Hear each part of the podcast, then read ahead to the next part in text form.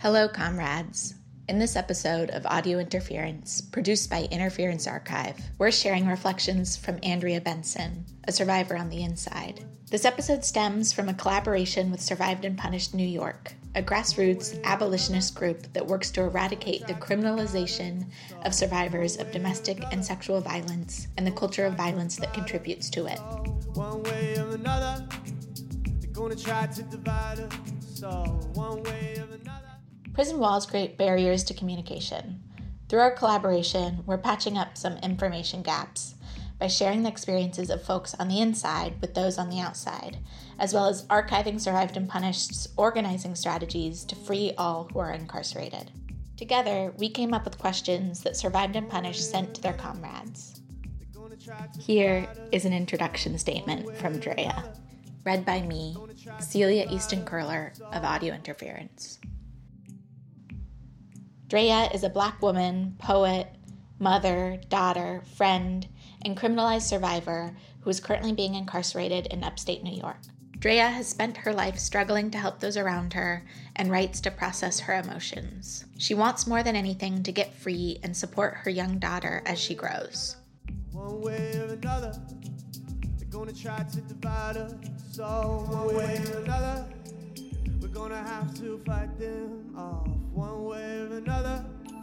We're gonna have to fight them off one way or another. Here is Mariah Hill reading Drea's responses written in May of 2020. Interview questions are read by me.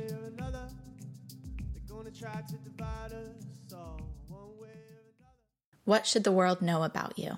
I'm searching for understanding, changing the way I think, learning to love myself so I can love another human being. When you're born into an environment of violence, drugs, ignorance, and abuse, as I was, then try to be a productive member of society, you begin to question what's normal. I am reversing the brainwash that has been done to me and searching for my own sense of normalcy so I will never again ruin another family. How do you access information? What information do you feel you're missing? What information are we missing? Given that resources are very limited here, I access information from the news, family, college, you, and through reading as much as possible. I feel like I'm missing updates on laws. What you are missing is not just one's personal story, although that is very important to the struggle, by getting more into the injustices and brutality of the penal system, the fight inside as well as outside, because ultimately, we have to be here until you win our freedom.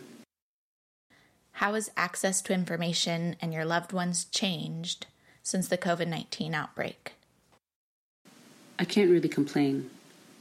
My access to information and resources has been steady due to a strong support system of family, friends, and supporters. I am blessed. What do you think are effective models for solidarity across boundaries?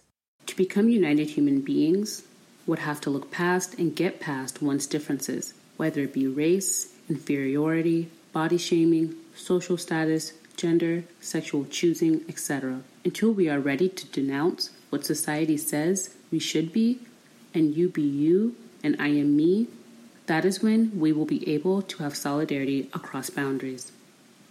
Access comes from the Latin accessus, meaning a coming to, from the adjective to plus cedere, go, to move to, towards. What would you like to see our world moving towards? What do you think is preventing that movement? I just want equality, chance, and opportunity.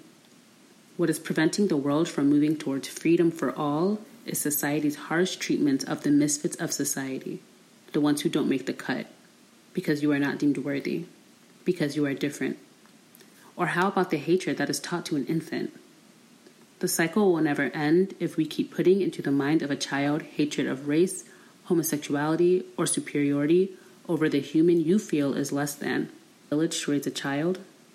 Well, these children become adults with no sense of love, peace, chance, or opportunity. They become their parents and a product of their environment. Without the chance of equality because they are judged in the womb before they even have the opportunity to take their first breath.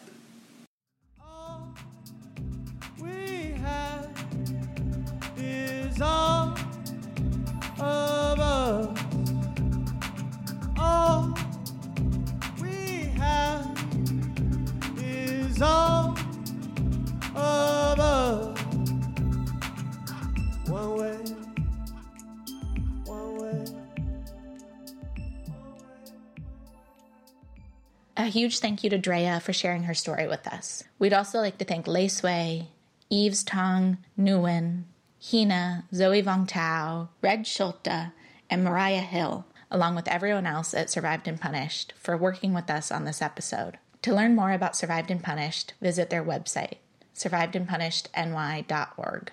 If you haven't already, we encourage you to listen to the other responses from folks inside.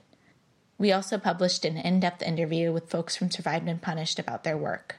To listen, find us on iTunes, Stitcher, or wherever you get your podcasts.